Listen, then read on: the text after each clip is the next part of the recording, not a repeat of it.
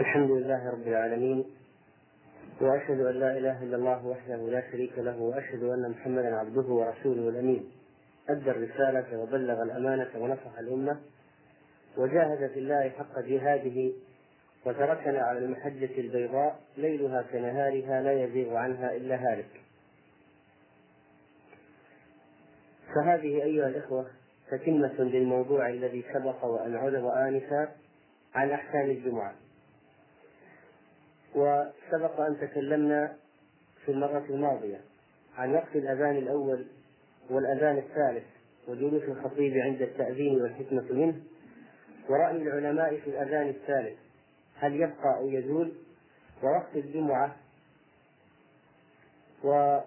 والحاضرين للجمعة ما يجب أن يكونوا عليه؟ واستحباب الصلاة ما حكم الصلاة على الرسول صلى الله عليه وسلم في يوم الجمعة وليلة الجمعة؟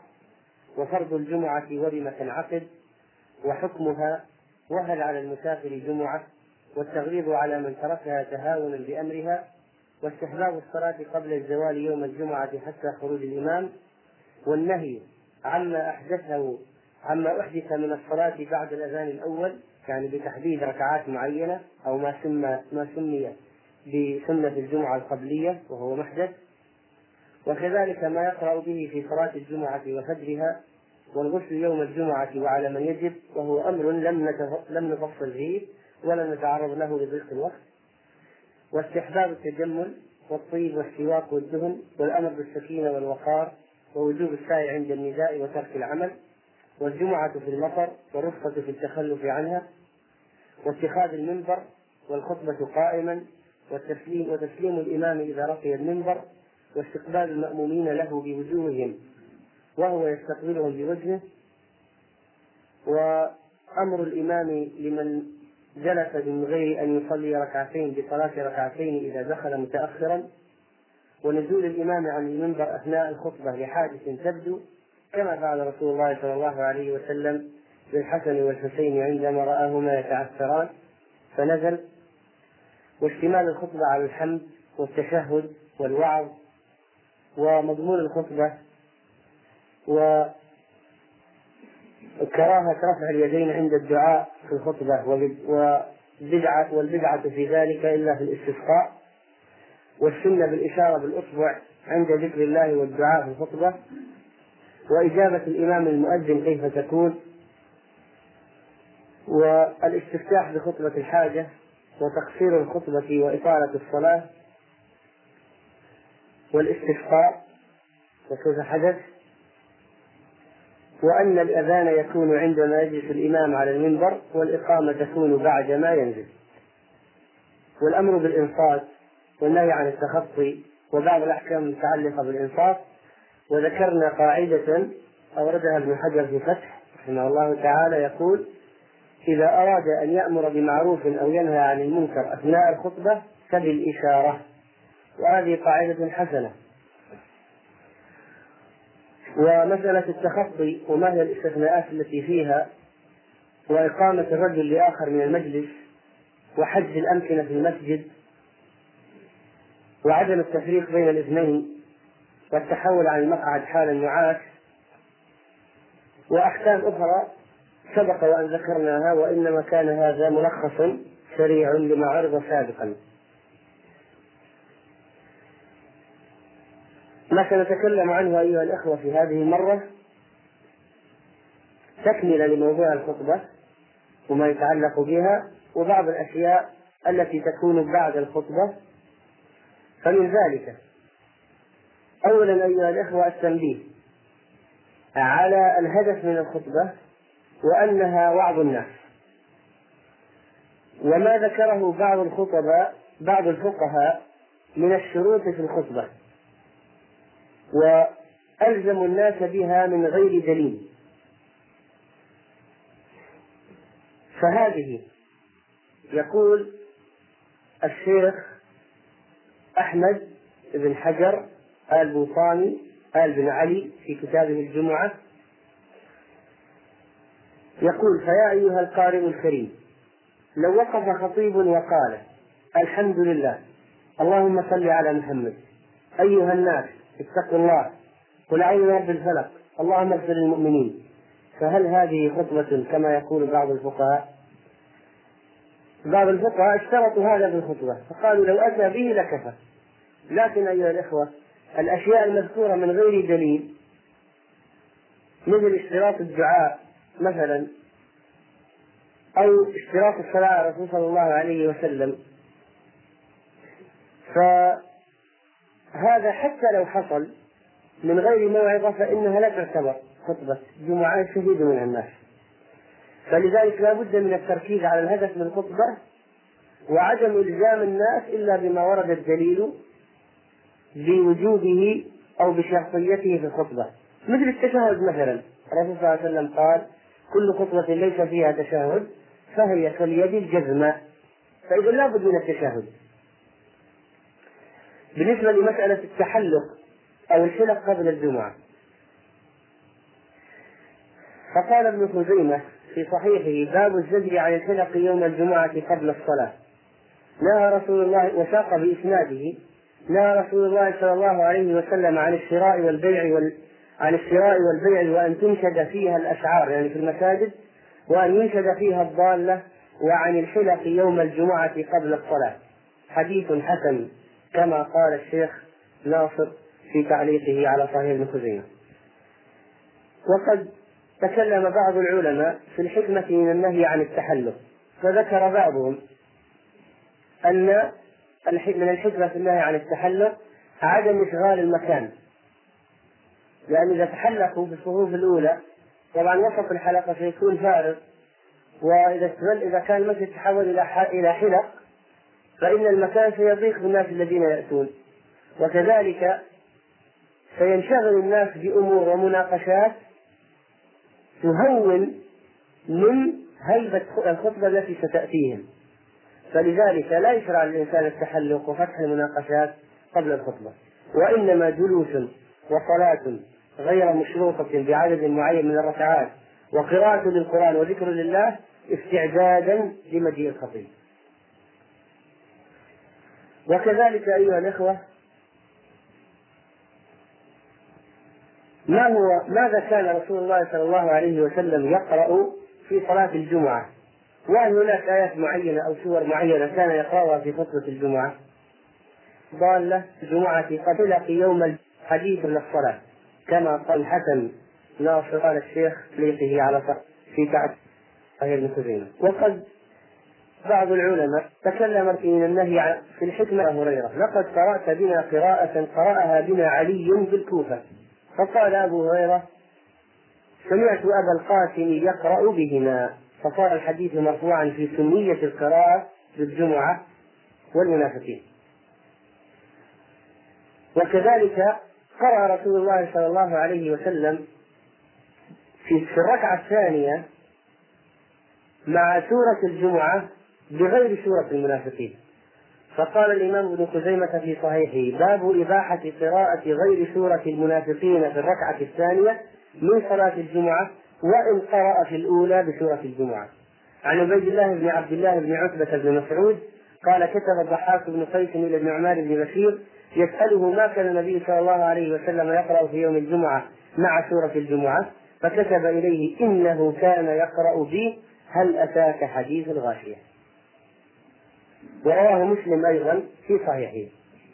فإذا لا يشترط أن يقرن بسورة الجمعة سورة المنافقين ولكن إن قرأ معها الغاشية فحسن لثبوتها على الله. وسلم وإن قرأ غيرهما فجائز أيضا. وكان رسول الله صلى الله عليه وسلم يقرأ في سورة في صلاة الجمعة بالجمعة فيحرض به المؤمنين. وفي الثانية بسورة المنافقين فيقرأ به المنافقين رواه الطبراني في الأوسط عن أبي هريرة وسنده حسن كما قال صاحب مجمع الزواج وكذلك في الخطبة كان الرسول صلى الله عليه وسلم أو في الصلاة قبل أن ننتهي أيضا ثبت أن الرسول صلى الله عليه وسلم كان يقرأ بسبح اسم ربك الأعلى في الأولى وفي الثانية هل أتاك حديث الغاشية. في الخطبة كان رسول الله صلى الله عليه وسلم يقرأ سورة قاف يعظ بها الناس. لما رواه مسلم عن إحدى الصحابيات رضي الله عنها قالت أخذت قاف والقرآن المجيد من في رسول الله صلى الله عليه وسلم يوم الجمعة. وهذا أمر أقبل الخطباء على شرحه. لا تكاد تجد خطيبا اليوم يعظ الناس بسورة قاف. ولو مرة واحدة. وأيضا روى البخاري ومسلم وأبو داود والترمذي عن يعلى بن أمية رضي الله عنه أن رسول الله صلى الله عليه أنه قال سمعت النبي صلى الله عليه وسلم يقرأ على المنبر ونادوا يا مالك! ليقضي علينا ربك قال إنكم ماكثون وكذلك ورد عن عن أبي بن كعب أن رسول الله صلى الله عليه وسلم قرأ يوم الجمعة براءة وهو قائم يذكر بأيام الله رواه عبد الله بن أحمد في زياداته ورجال رجال الصحيح و آه، وكذا قال في المجمع مجمع الزواج وكذلك صححه الحاكم والذهبي والألباني في الأجوبة النافعة. طيب إذا قرأ الإمام في أثناء الخطبة بسورة فيها سجدة أو بآية فيها سجدة فما العمل؟ قال ابن خزيمة في صحيحه باب النزول عن المنبر للسجود عند قراءة السجدة في الخطبة خطبنا رسول الله صلى الله عليه وسلم يوما فقرأ صاد. فلما مر بالسجدة نزل فسجد وسجدنا وقرأ بها مرة أخرى يعني في خطبة أخرى. فلما بلغ السجدة تيسرنا للسجود فلما رآنا قال إنما هي توبة نبي ولكن أراكم استعددتم للسجود فنزل فسجد وسجدنا. حديث صحيح. فالسجدة التي في صاد ليست في درجة في درجتها في السنية في سنة السجود لها مثل بقية السجدات المنصوص عليها في بقية السور. ولكن إن سجد بها كما فعل الرسول صلى الله عليه وسلم فهو حسن. أو قرأ سجدة في آية أخرى على المنبر فإنه ينزل إلى أصل المنبر فيستقبل القبلة ويسجد ويسجد الناس معه. ثم يبقى مرة أخرى ويكمل الخطبة.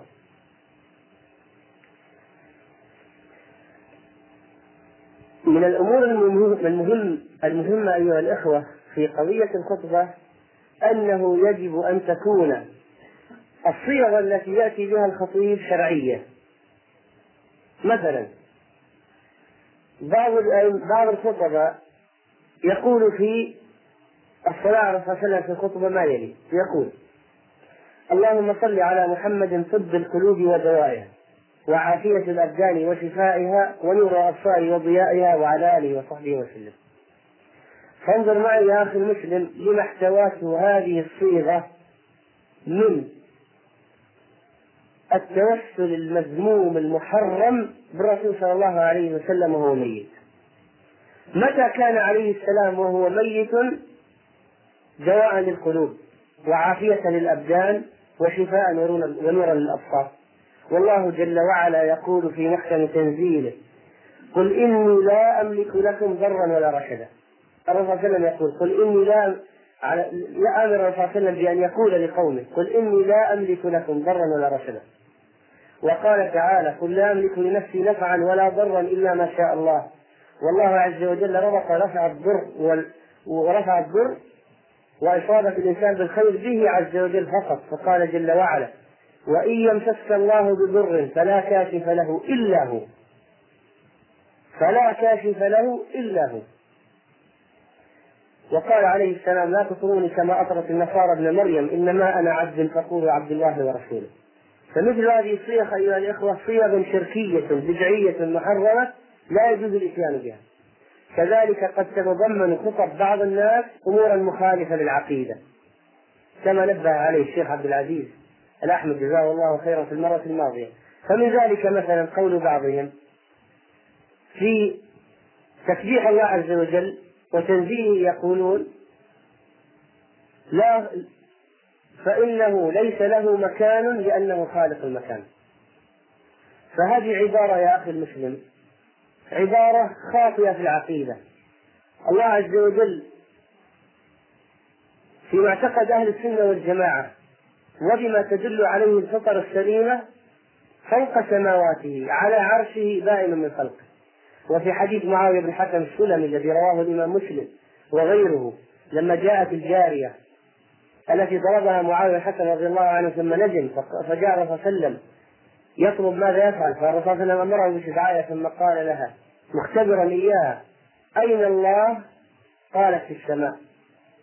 قال من أنا؟ قالت أنت رسول الله. قال أعتقها فإنها مؤمنة. فشهد رسول الله صلى الله عليه وسلم لها بالإيمان لأنها قالت أن الله في السماء. ولا عبرة بما يقوله بعضهم أن الرسول صلى الله عليه وسلم أخذها على قدر عقلها وهذه جارية ما تفهم. هذا كلام فارغ يا إخواني. الرسول صلى الله عليه وسلم كما هو معلوم من قواعد الشرع لا يجوز في حقه تأخير البيان عن وقت الحاجة. وما نقل إلينا بعد ذلك أنه صحح كلام هذه المرأة. وإنما أقرها وشهد لها بالإيمان. فالعجب العجاب من أناس يأتون من المحدثين فيقولون الله في كل مكان. وينكرون أن الله قد استوى على العرش وأنه فوق سماواته فسبحان الله العظيم. طيب أمور متعلقة بالخطبة. لو لم يسمع الرجل في الخطبة صوت الإمام لعلة ما مثل انقطاع مكبر الصوت أو كونه بعيدا عنه. يعني لعلة خارجة عن نفس الرجل. يعني ليس لأنه أصم مثلا. لا. إذا كان أصم فيجب عليه الإنصات كالبقية. لكن إذا كان لا يسمع الخطيب لعلة مثل بعد فماذا يجوز له؟ الشيخ ابن عثيمين يقول يجوز له كل شيء مشروع مثل رد السلام تسمية العاطف وفي الروض المربع يقول وإن لم يسمع الخطبة جاز الشرب له نص عليه الإمام أحمد. لكن هذا لا يعني أنه يجوز له العبث والكلام مع من بجواره.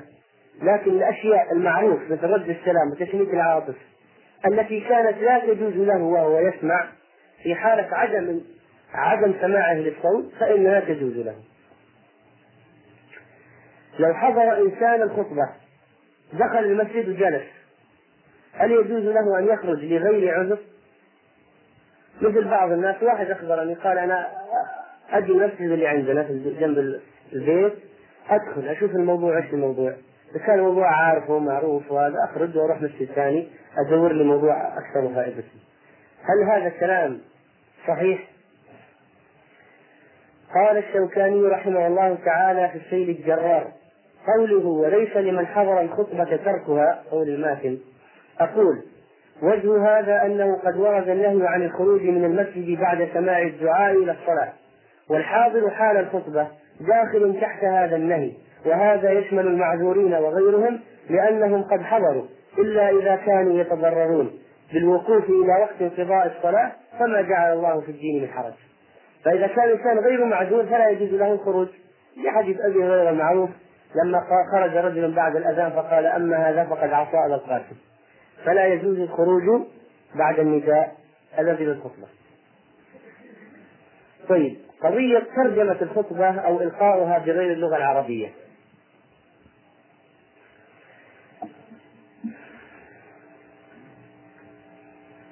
ورد في فتاوي اللجنة الدائمة في مجلة البحوث العلمية على العدد رقم ستة. سؤال ما حكم إلقاء الخطبة يوم الجمعة بغير العربية؟ فأجابت اللجنة يلقي الخطيب خطبته بالعربية ثم يفسرها بلغة الحاضرين إذا كانوا لا يفهمون العربية. يعني اشتراط أن تكون باللغة العربية هذا واجب. قال العلامة محمد رشيد رضا رضا في قضية الخطبة باللغة العربية قال كيف فتح الصحابة البلاد ولما فتحوا الصحابة بلاد الأعاجم ماذا بماذا خطبوا بها؟ خطبوا بها باللغة العربية ولم ينقل عنهم خلاف هذا وقال في مجلة المنار كلامي على هذا فيما نقله عنه الشيخ أحمد بن حجر البوطاني في كتاب أحكام الجمعة قال وينبغي أن تترجم الخطبة بعد الصلاة. فإذا لا يجوز العدول عن اللغة العربية في في الخطبة.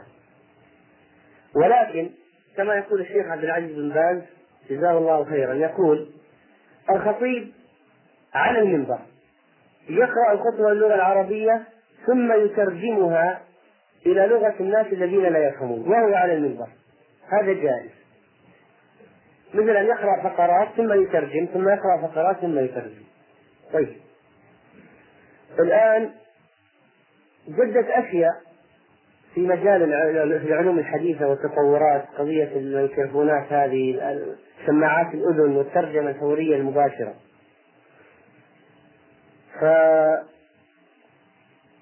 فوجهت هذا السؤال لسماحة الشيخ عبد العزيز بن باز في قضية الترجمة الفورية قلت له مسجد جامع. به سماعات معلقة على الجدران. وهذه السماعات مربوطة بشريط مسجل على هذا الشريط ترجمة خطبة الجمعة سلفا. يعني مترجمة من قبل. يأتي الرجل الأعجمي فيجلس بجانب الجدار يضع هذه السماعات على أذنيه ويشتغل الشريط مع بداية الإمام. فهل هذا جائز أم لا؟ كما هو مثلا موجود الآن في مسجد أنس بن مالك هذا الشيخ عادل جزاه الله خير موجود. فيقول الشيخ آه، عبد العزيز قال هذه السماعات لا تؤذي أحد؟ يعني ما يطلع صوتها للي جالس جنب؟ فقلت له لا. فقال إذا كان الأمر كذلك فلا بأس. هذا جائز. فلذلك لا بأس في هذه في هذه الترجمة بهذه الكيفية. طيب عندنا مشكلة. أحيانا في بعض المساجد أو بعض الأحياء أو مثلا بعض المجمعات السكنية فيها عمال غير مسلمين غير عرب. لا يتكلمون اللغة العربية وقد يكون فيهم واحد يستطيع أن يخطب ولم يتوفر لهم خطيب يستطيع أن يتكلم باللغة العربية. ما هو الحل؟ يقول الشيخ أحمد بن حجر في كتابه يقول لو حمد الله وتشهد وقرأ سورة من القرآن لكفى. يعني الأمر سهل. ممكن يوجد في هؤلاء الأعاجم من يحفظ القرآن يعلم الحمد حمد الله عز وجل باللغة العربية والتشهد باللغة العربية. ونقول له إذا ما إذا لم يوجد شخص آخر يحمد الله ويتشهد باللغة العربية ويقرأ من القرآن هذه الخطبة. وكفى بالقرآن واعظا طيب أحيانا يغيب الإمام. هذه مشكلة أخرى. يغيب الإمام الإمام ما يأتي الخطيب لسبب معين. وأحيانا ينظرون في حال الناس ما كل واحد ما عنده جراء يقوم يحكم. ما هو العمل؟ من الجهل كما يفعلون أحيانا يصلون الظهر يمشون ما في خطيب دور ناس يا فلان يا علان يا كذا. كل واحد ما هو مستعد يقوم يحكم. ما في جرأة في الموضوع. طيب ماذا؟ ما هو الحل؟ الحل مثل هذا. يقوم واحد من الحاضرين ويحمد الله ويتشهد على الرسول صلى الله عليه وسلم. ولو ما كان يحفظ يأخذ المصحف يقرأ منه آيات على الناس ويقعد بين الخطبتين ويقرأ الآيات ثم ينزل ويصلي به الأمر بسيط يعني. أما قضية نصليها ظهر مثل ما يفعلون فهذا غير صحيح. بعد الصلاة ما هي السنة بعد الصلاة؟ روى البخاري رحمه الله تعالى ومسلم وغيرهما أن رسول الله صلى الله عليه وسلم كان يصلي قبل الظهر ركعتين وبعدها ركعتين وبعد المغرب ركعتين في بيته وبعد العشاء ركعتين وكان لا يصلي بعد الجمعة حتى ينصرف فيصلي ركعتين. يعني في بيته. فعلم بهذا أن سنة الجمعة بعد الصلاة في البيت ركعتين. وعن أيوب قال قلت لنافع أكان ابن عمر يصلي قبل الجمعة؟ فقال قد كان يطيل الصلاة قبلها بدون عدد معين من الركعات. ويصلي بعدها ركعتين في بيته وأن رسول الله صلى الله عليه وسلم كان يفعل ذلك. بوب عليه ابن خزيمة باب استحباب تطوع الإمام بعد الجمعة في منزله وباب استحباب تطويل الصلاة قبل الجمعة وهو حديث صحيح. فإن صلى في المسجد فقد ورد التبيان من رسول الله صلى الله عليه وسلم بأنه إذا صلى في المسجد يصلي أربعا. طيب. هذه الأربع كيف تصلى؟ كما ذكر بعض أهل العلم صليها ثنتين وثنتين. يعني ثنتين يسلم وثنتين يسلم. لحديث صلاة الليل والنهار مثنى مثنى وهذا الحديث فيه كلام. ولكن يشهد لمضمونه أشياء أخرى. فلذلك أحاديث أخرى. فلذلك السنة أن تصلي الأربعة هذه ثنتين وثنتين.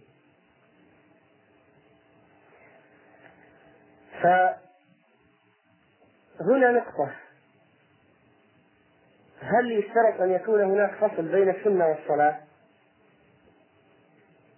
قال في الروض المرجع ويسن فصل ويسن فصل بين فرض وسنة بكلام أو انتقال من موضعه لما في الصحيح أنه صلى الله عليه وسلم نهى أن توصل صلاة بصلاة حتى يفصل بينهما بقيام أو كلام بقيام غير مكان أو كلام وذلك لئلا يتخذ سواء هذا الكلام تسبيح تهليل أو كلام مع شخص آخر بجانبه. وذلك لأن لئلا يتخذ ذريعة إلى تغيير الفرض وأن يزاد فيه ما ليس منه. ويكفي الانتقال من موضعه.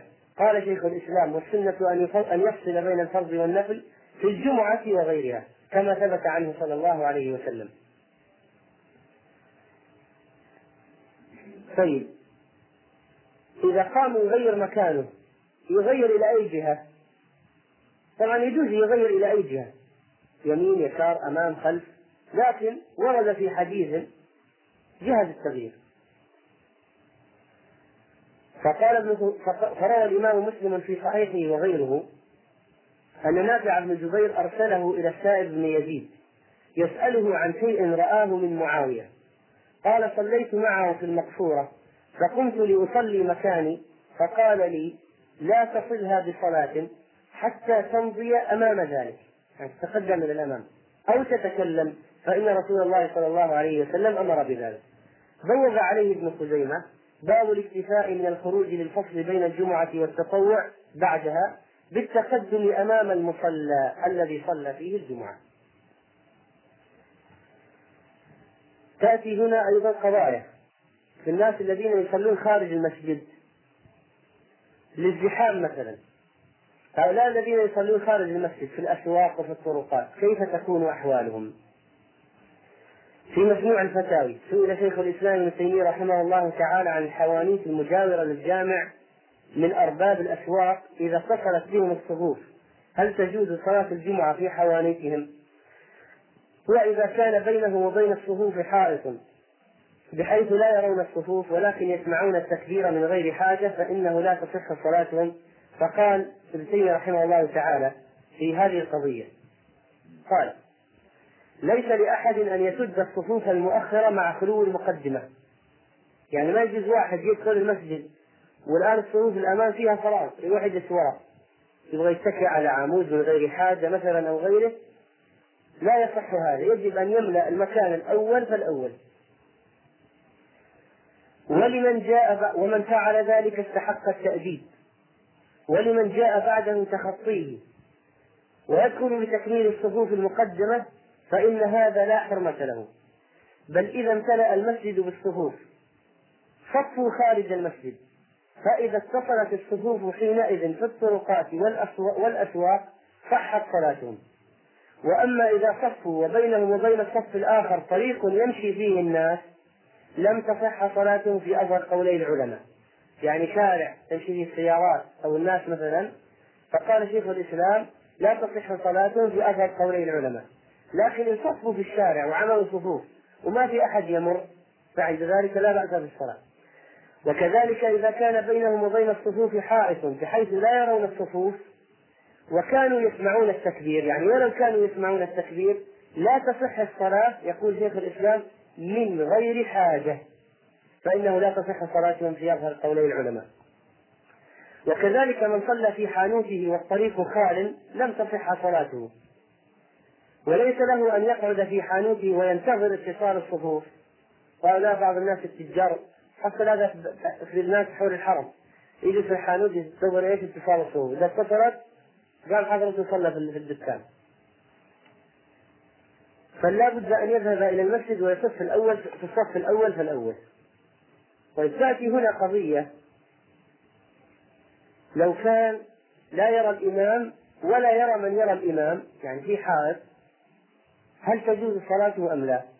هو ذكر في السؤال السابق أنها لا تجوز لغير حاجة سئل عن جامع بجانب السوق بحيث يسمع التكبير منه هل تجوز صلاة الجمعة في السوق أو على سطح السوق أو في الدكاكين أم لا؟ فقال وكذلك سئل في نفس السؤال سئل هل تجزئ الصلاة قدام الإمام أو خلفه في المسجد وبينهما حائل؟ قدام الإمام الزحام. مثلا واحد صلى برا برا المسجد فزحام جدا فصلى بمستوى يتقدم فيه على الإمام. يعني لو مد خط من داخل المسجد إلى خارجه بشكل أفقي يطلع هو أمام الإمام. ما حكم صلاته؟ يقول تصح مع العذر دون غيره مثل ما إذا كان زحمة فهل يمكنه أن يصلي الجمعة أو الجنازة إلا قدام الإمام؟ فتكون صلاته قدام الإمام خيرا من تركه للصلاة. طيب زحمة جدا ما يمكن ينتقل من موضعه لا يحدث هذا أحيانا. ولا يستطيع أن يرجع إلى الخلف. ويمكن ما يكون في مكان في الخلف. فماذا يفعل؟ يقول شيخ الإسلام هل يجلس هكذا من غير صلاة؟ يصلي لوحده؟ فقال لا. قال غاية يقول فتكون صلاته قدام الإمام خيرا من تركه الصلاة وهذا قول طائفة من العلماء وهو أعدل الأقوال وأرجحها وذلك لأن ترك التقدم على الإمام غايته أن يكون واجبا من واجبات الصلاة. يعني إيش حكم التقدم؟ إيش حكم أن يصلي واحد وراء الإمام؟ أكثر شيء أنه واجب من واجبات الصلاة. في الجماعة والواجبات كلها تسقط بالعذر وإن كانت واجبة في أصل الصلاة. فالواجب أولى بالسقوط ولهذا يسقط عن المصلي ما يعجز عنه. فإذا ما استطاع أن يصلي وراء الإمام وضاق المكان جدا لا يستطيع يترك الصلاة يصلي أمام الإمام. وكذلك لو كان بينه وبين الإمام حائل بحيث لا يرى الإمام ولا يرى من يرى الإمام لكن يسمع صوته. لغير عذر لا يجوز للعذر يجوز. هذا ملخص كلام شيخ الإسلام. ويقول في موضع آخر لو كانت الرؤيا واجبة لسقطت الحاجة كما تقدم. نقطة تتعلق بالمسبوق. واحد جاء أدرك ركعة ها؟ أدرك ركعة من الجمعة. فالركعة الثانية عندما يقوم هل يجهر أم يسر؟ هذه المسألة اختلف فيها العلماء. بعضهم قال الطبيعي أنه يجهر لأن الصلاة اللي يصليها الآن صلاة جهرية صلاة الجمعة. فما دام أنه فاتته ركعة ها؟ فالركعة الثانية يقضيها جهرا لأن الصلاة جهرية. مثل ما قال الشيخ ناصر الأجوبة النافعة وغيره. ولكن يقول الإمام العلامة ابن تيمية رحمه الله تعالى عندما سئل عن هذا السؤال قال بل يخافت بالقراءة ولا يجهر لأن المسبوق إذا قام يقضي فإنه منفرد فيما يقضيه. حكمه حكم المنفرد. والجمعة لا يصليها أحد منفردا فلا يتصور أن يجهر فيها المنفرد. والمسبوق كالمنفرد فلا يجهر. يعني قال المسبوق حكم حكم المنفرد. طيب المنفرد في حقه أساسا هل يمكن أن يصلي صلاة الجمعة؟ لوحده؟ لا لا يمكن. فإذا لن يجهر إذا حكمه هنا أن لا يجهر. هذا قياسه هذا رأي شيخ الإسلام. الشيخ ابن عثيمين يقول يعني لما أردت منه استيضاح آخر قال السنة أن لا يجهر. لماذا؟ قال لأن الجهر الذي حدث في صلاة الجمعة سببه عموم الاجتماع يعني كثرة العدد. يعني الجهر لأن العدد صار كثير جدا. فمثل صلاة العيدين والاستسقاء والكسوف هذه اللي الجهر فيها. ليش الجهر؟ قال لأن الناس اجتمعوا لعموم الاجتماع للكثرة. هذا رأي خاص فيه الله أعلم. الآن لا أصحح ولا أخطئ ولا أرجح.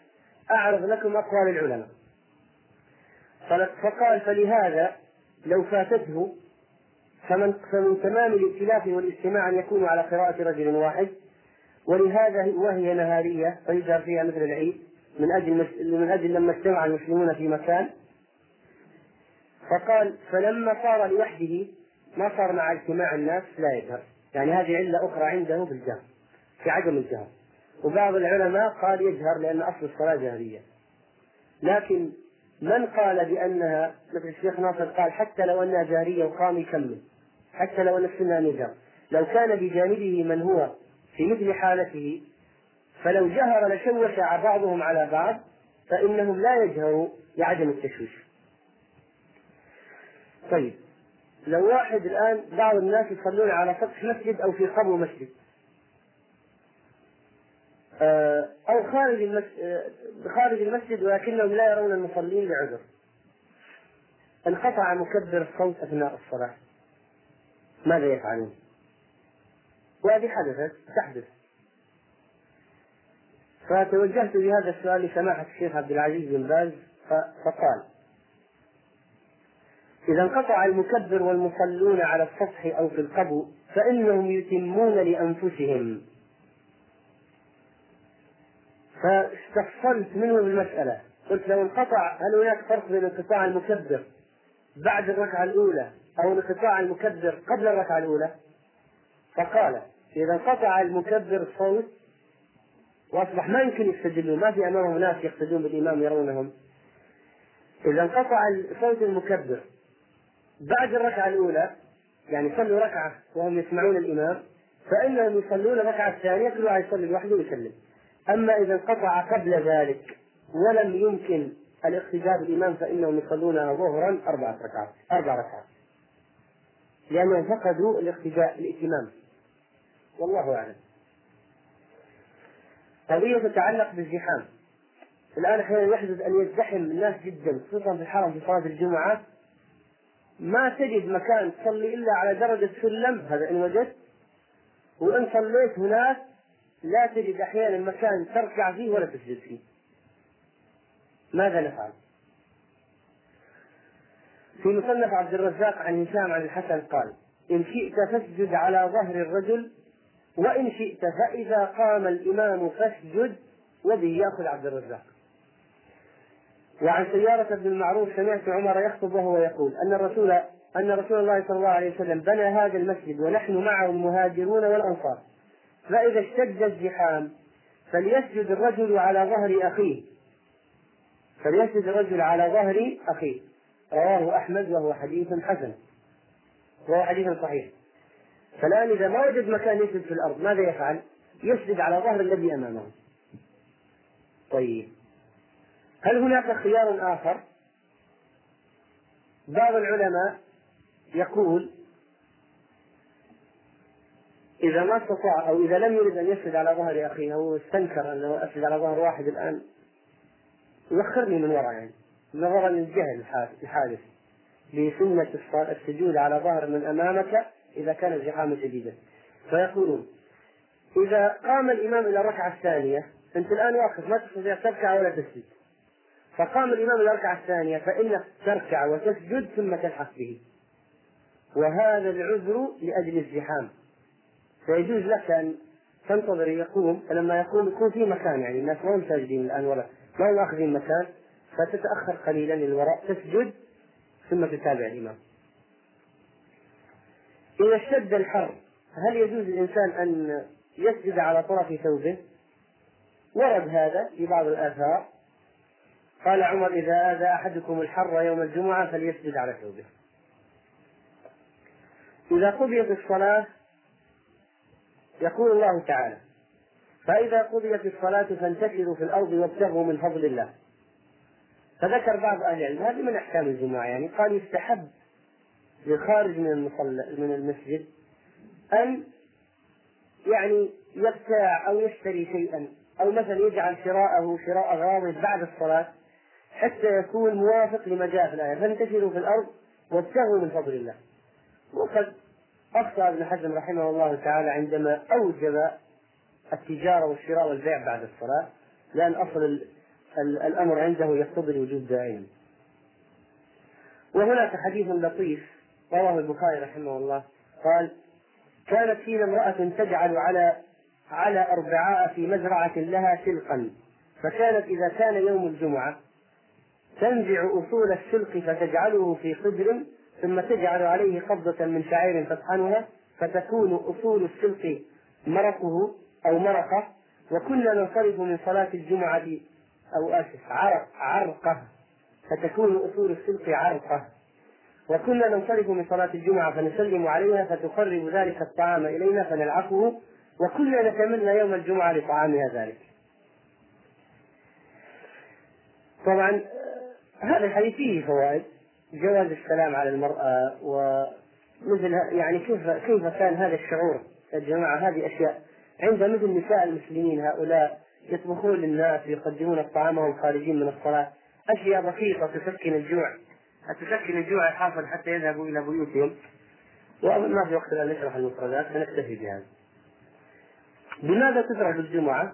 طبعا تترك الجمعة بإدراك الركعة، هذا هو القول الراجح المنصوص عليه بالدليل. أخرج النسائي عن أبي هريرة من أدرك ركعة من الجمعة فقد أدرك الجمعة، وهو حديث صحيح. طيب. إذا وافق العيد يوم الجمعة. طبعا نعلم والأدلة في هذا كثيرة والآثار كثيرة أن الناس إذا صلوا الجمعة يكفي تكفيهم صلاة إذا صلوا صلاة العيد. تكفيهم صلاة العيد عن شهود الجمعة. إلا الإمام فإنه يذهب إلى المسجد ليقيم الصلاة بالناس لمن يريد أن يصلي. فالخطبة إذا حتى لو صلوا العيد يذهبون إلى مساجدهم ويخطبون بالناس. أو إذا واحد نوب واحد مكانه وأراد أن يصلي الظهر لا بأس. طيب. الآن الناس الذين ما صل الناس الآن الذين صلوا العيد ولا يريدون أن يصلي الجمعة ماذا يجب عليهم؟ صلاة الظهر طيب الأصل الصلاة الصلاة الصلوات هذه صلاة جماعة يجب أن تصلى جماعة في المسجد صح ولا لا؟ هذا الأصل في الصلاة طيب كيف يصلون الآن الظهر؟ المساجد مشغولة صلاة الجمعة وشو يصلوا الظهر جماعة؟ يقول الشيخ ابن عثيمين هذا عذر في ترك صلاة الجماعة هذا من الأعذار القليلة جدا وهذا عذر نادر من الأعذار النادرة فقال فيصلي الرجل في أهل بيته جماعة في البيت أو يصلي لوحده طيب قلت له هل يجوز الواحد يروح على ركعتين ويكمل بعدهم ركعتين يصيروا أربعة صلاة الظهر؟ قال لا ما دام أنه حضر صلاة الجمعة لابد أن يصلي الجمعة. أما من فاتته الركعتان فإنه يصلي أربع ركعات. نذكر هنا في هذه العجالة بعض البدع المتعلقة بالجمعة. من الأمور المتعلقة بالبدع في الجمعة التعبد بترك السفر يوم الجمعة روى ابن أبي شيبة في المصنف بإسناد صحيح أن أبا عبيدة خرج يوم الجمعة في بعض أسفاره ولم ينتظر الجمعة وإسناده جيد وروى هو والإمام محمد بن الحسن في السير الكبير والبيهقي عن عمر أنه قال الجمعة لا تمنع من سفر وسنده صحيح في الأجوبة النافعة هذا الكلام إذا لم يخف طبعا أما إذا حضر النداء يجب عليه الصلاة أما قبل النداء يجوز له السفر. هذا إذا لم يخف المسافر فوت رفقته أما إذا خاف فوت, فوت رفقته يعني أذن. أذان أذان الجمعة الآن. خطيب سيخطب. المفروض أنه ما يجوز يخرج من البلد يصلي مع الناس. قال ابن قال ابن القيم رحمه الله في زاد المعاد أما إذا إن خاف فوت رفقته وانقطاعه عنهم جاز له السفر مطلقا لأن هذا عذر يسقط الجمعة والجماعة. إذا خاف فوت الرفقه وانه يضيع ما يعرف الطريق إلا عن طريقهم لا يعرف طريق السفر إلا بجلالتهم فهذا عذر حتى لو أذن أن يخرج ويسافر. من البدع كما ذكرنا تقديم بعضهم مفارش إلى المسجد يوم الجمعة وغيرها قبل الذهاب إلى المسجد. آه، كذا ورد في المدخل لابن الحاج. طيب وكذلك من البدع صلاة سنة الجمعة القبلية وهي غير ثابتة كما هو في السنن والمبتدعات في الأذكار والصلوات للشقيري والمدخل لابن الحاج. ومن البدع أيضا إعراضهم عن التذكير بسورة خاص في خطبهم مع مواظبة النبي صلى الله عليه وسلم عليه كما في السنن والمبتدعات قيام بعض الحاضرين في أثناء الخطبة الثانية يصلون التحية. هذا ناس يجلسون. خلص الخطبة الأولى قام الأخ يتكلم ويصلي. هذا من البدع غير صحيح. دعاء الناس ورفع اليدين عند جلوس الإمام على المنبر بين الخطبتين. طبعا إحنا ذكرنا الآن في قضية الدعاء وهذه سأتعرض لها في آخر البحث في موضوع ما سأتعرض لقضية الدعاء. لكن تخصيص الناس يعني رفع اليدين عند جلوس الإمام على المنبر بين الخطبتين. قال في المنار أو عده أنه مخالف للسنة. لكن إحنا ذكرنا آنفا أنه لو قصد بالدعاء إصابة وقت الاستجابة لأنه يحتمل كما ذكر الإمام القيم يحتمل أن يكون هو في وقت الخطبة والصلاة. فلو دعا من أجل هذا فلا بأس. من البدع أيضا مبالغتهم في الإسراع في الخطبة الثانية كما في المنار وإصلاح المساجد القاسمة نص عليه. الآن هذه أكثر الخطباء يجي خلص الخطبة الأولى الخطبة الثانية طبعا يسرد الأشياء المحفوظة. بسرعة. فهذا هذا الإسراع مخالف للسنة. الرسول صلى الله عليه وسلم ما كان يتعمد سرد السرد المسرع في الخطبة الثانية والخطبة الأولى يتمهل. كذلك من البدع جعل الخطبة الثانية عارية عن الوعظ والإرشاد والتذكير والترغيب وتخصيصها بالصلاة على النبي صلى الله عليه وسلم والدعاء. كما كما ورد في السنن المبتدعات المبتدعات ونور البيان في الكشف عن بدع آخر الزمان. كما برفع الصوت بالصلاة على النبي صلى الله عليه وسلم عند قراءة الخطيب إن الله وملائكته يصلون على النبي. الناس مأمورين بالإنصات. حصل بعض الناس كثير منهم يرفع صوته بالصلاة عليه وسلم. كما هو في حاشرة البجيري. كذلك صياح بعض في أثناء الخطبة أثناء الخطبة باسم الله أو أسماء بعض الصالحين. كما نص عليه في المنار. كذلك سكتات الخطيب في دعائه على المنبر ليؤمن عليه المأموم ليؤمن عليه الحاضرون. هذا أيضا مخالف للسنة كما في شرح الطريقة المحمدية. الترنم في الخطبة التنغيم يعني تنغيم الخطبة. كما هو أيضا مخالف السنة كما نص عليه صاحب الإبداع في مضار الابتداع بن محفوظ. رفع الخطيب يديه في الدعاء رفع اليدين للخطيب. هذا أيضا من البدعة من البدع إلا في دعاء الاستسقاء كما ذكرنا. طيب بهذه المناسبة نطرح سؤال. حديث الاستسقاء اللي في البخاري وغيره أن الرجل لما دخل المسجد وقال يا رسول الله هلكت واشتكى اشتكى الحال الرسول صلى الله عليه وسلم رفع يديه ودعا. هذا حسن. بعد أسبوع بعد سبت كامل دخل الرجل أو دخل غيره فقال يا رسول الله يعني هلكنا والأموال غرقت الدنيا وهذا. فرفع الرسول صلى الله عليه وسلم يديه ودعا. فلو قال قائل هذا الدعاء الثاني مختلف عن الاستسقاء. كيف يرفع يديه؟ وكيف تقولون لنا ليس من السنة رفع اليدين في الدعاء؟ والرسول قد رفع عندما دعا بكف المطر عنهم وهو ليس باستسقاء. أجاب عن هذا الإشكال شراح الحديث من العلماء وغيرهم قالوا أن الرسول صلى الله عليه وسلم في الدعاء الثاني يعني بعد أسبوع لما دعا كان دعاؤه استسقاء أيضا. لأنه عليه السلام قال اللهم على الآكام والضروب والأودية ومنابت الشجر. قال اللهم حوالينا ولا علينا.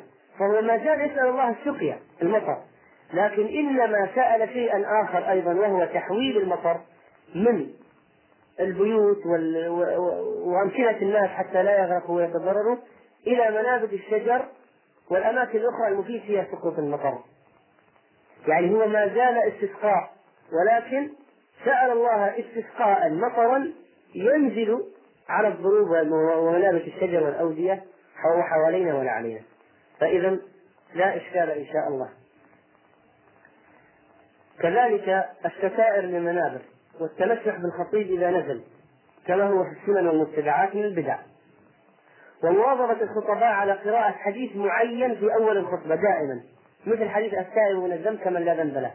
يعني مواظبة عليه دائما التائب من الذنب كمن لا ذنب له. في كل خطبة وقت مكان معين من خطبة يقول هذا. وكذلك آه، سنة الجمعة القبلية أيضا من البدع كما ذكرنا. هذا الكلام نقلته لكم من الأجوبة النافعة. أما في كتاب الشيخ أحمد بن حجر البوطاني فأضاف أيضا آه، رفع القوم أيديهم تأمينا على الدعاء. بما أنه ليس من السنة للإمام الخطيب أن يرفع فكذلك ليس من السنة المأمومين أن يرفعوا وكذلك قال قولهم بعد الجمعة يتقبل الله منا ومنكم. وكذلك قال قراءة الإمام فاعلم أنه يردد المأمومين لا إله إلا الله.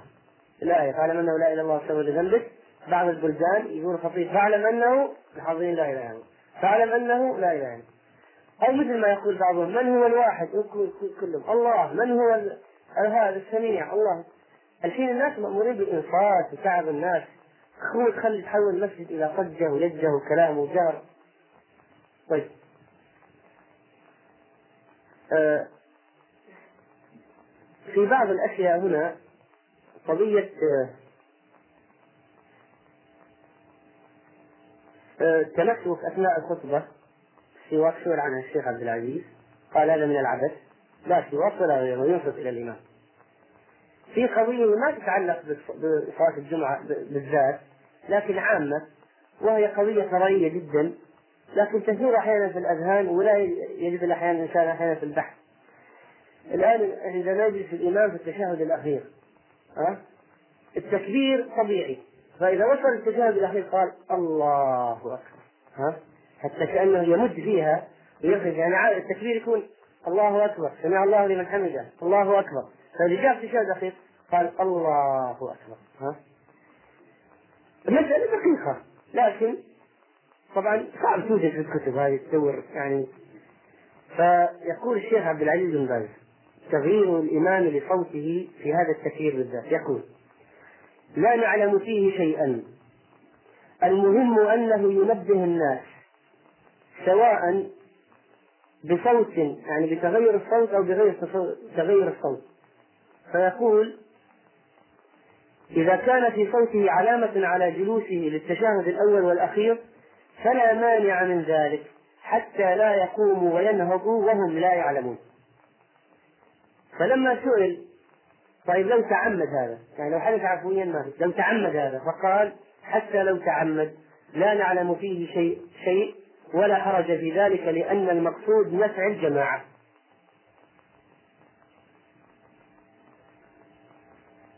طيب.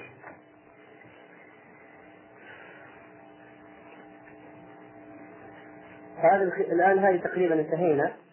هناك بعض الوصايا. يعني في النهاية ما أدري تسمحون ولا لا شيخ حمد.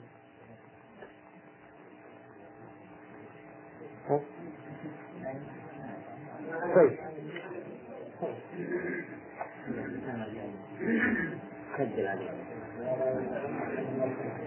آه الآن أيها الإخوة عرضنا بعض الأحكام. تلاحظون أن في بعض هذه الأحكام مخالفة لما جرى عمل الناس عليه في الواقع ومخالفة لما ألفه الناس واعتاده الكثيرون. وفيه مصادمة للأعراف والتقاليد والعادات المتبعة في الخطب مثلا. أيها الإخوة يجب أن نكون حكماء في الدعوة إلى الله جل وعلا.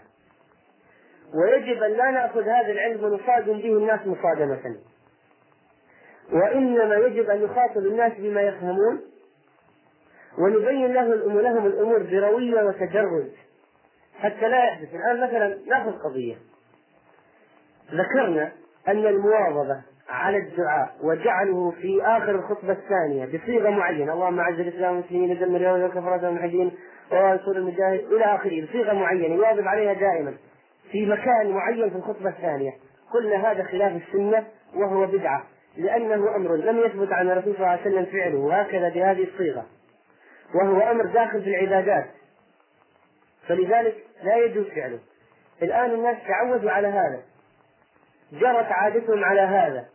وسوف يستغربون جدا لو الآن ما دعوت مثلا أو غيرت مكان الدعاء أو صيغة الدعاء يجب أن نكون حكماء في تعليم الناس هذه المسألة وغيرها من المسائل التي تخالف عادتهم فأنا سأعيد الكلام عن قضية الدعاء هذه بشيء من الاختصار حتى تتضح الصورة ويتضح ما ما أريد أن أنبه عليه. الحين ذكرنا هذه البدعة. طيب هل يجوز للإمام الخطيب أن يدعو أساسا؟ أساسا يجوز له أن يدعو. وهو أن هناك سؤال موجه للجنة الدائمة للإفتاء وأجابت عليه بأن الدعاء في الخطبة مشروع يجوز للإنسان أن يدعو لكن لا لا يجعله بصيغة معينة ووقت معين طيب مثلا يغير الواحد صيغة الدعاء يدعو بصيغ مختلفة. مرة يدعو للمجاهدين مرة يدعو للعلماء مرة يدعو لإنقاذ أحوال الأمة مرة يدعو للمساكين والأيتام والأرامل مرة يدعو حسب أحوال حسب الخطبة. كان يتكلم عن الزنا يدعو مثلا بتطهير نفوس المسلمين وببعدهم عن الزنا وكذا. مرة يتكلم مثلا عن الربا يدعو الله أن يصرف عنهم الربا ومعاقل الربا وأن يطهر نفوسهم من ال... يتكلم عن الغل والحسد يتكلم يدعو بهذا حسب الحال.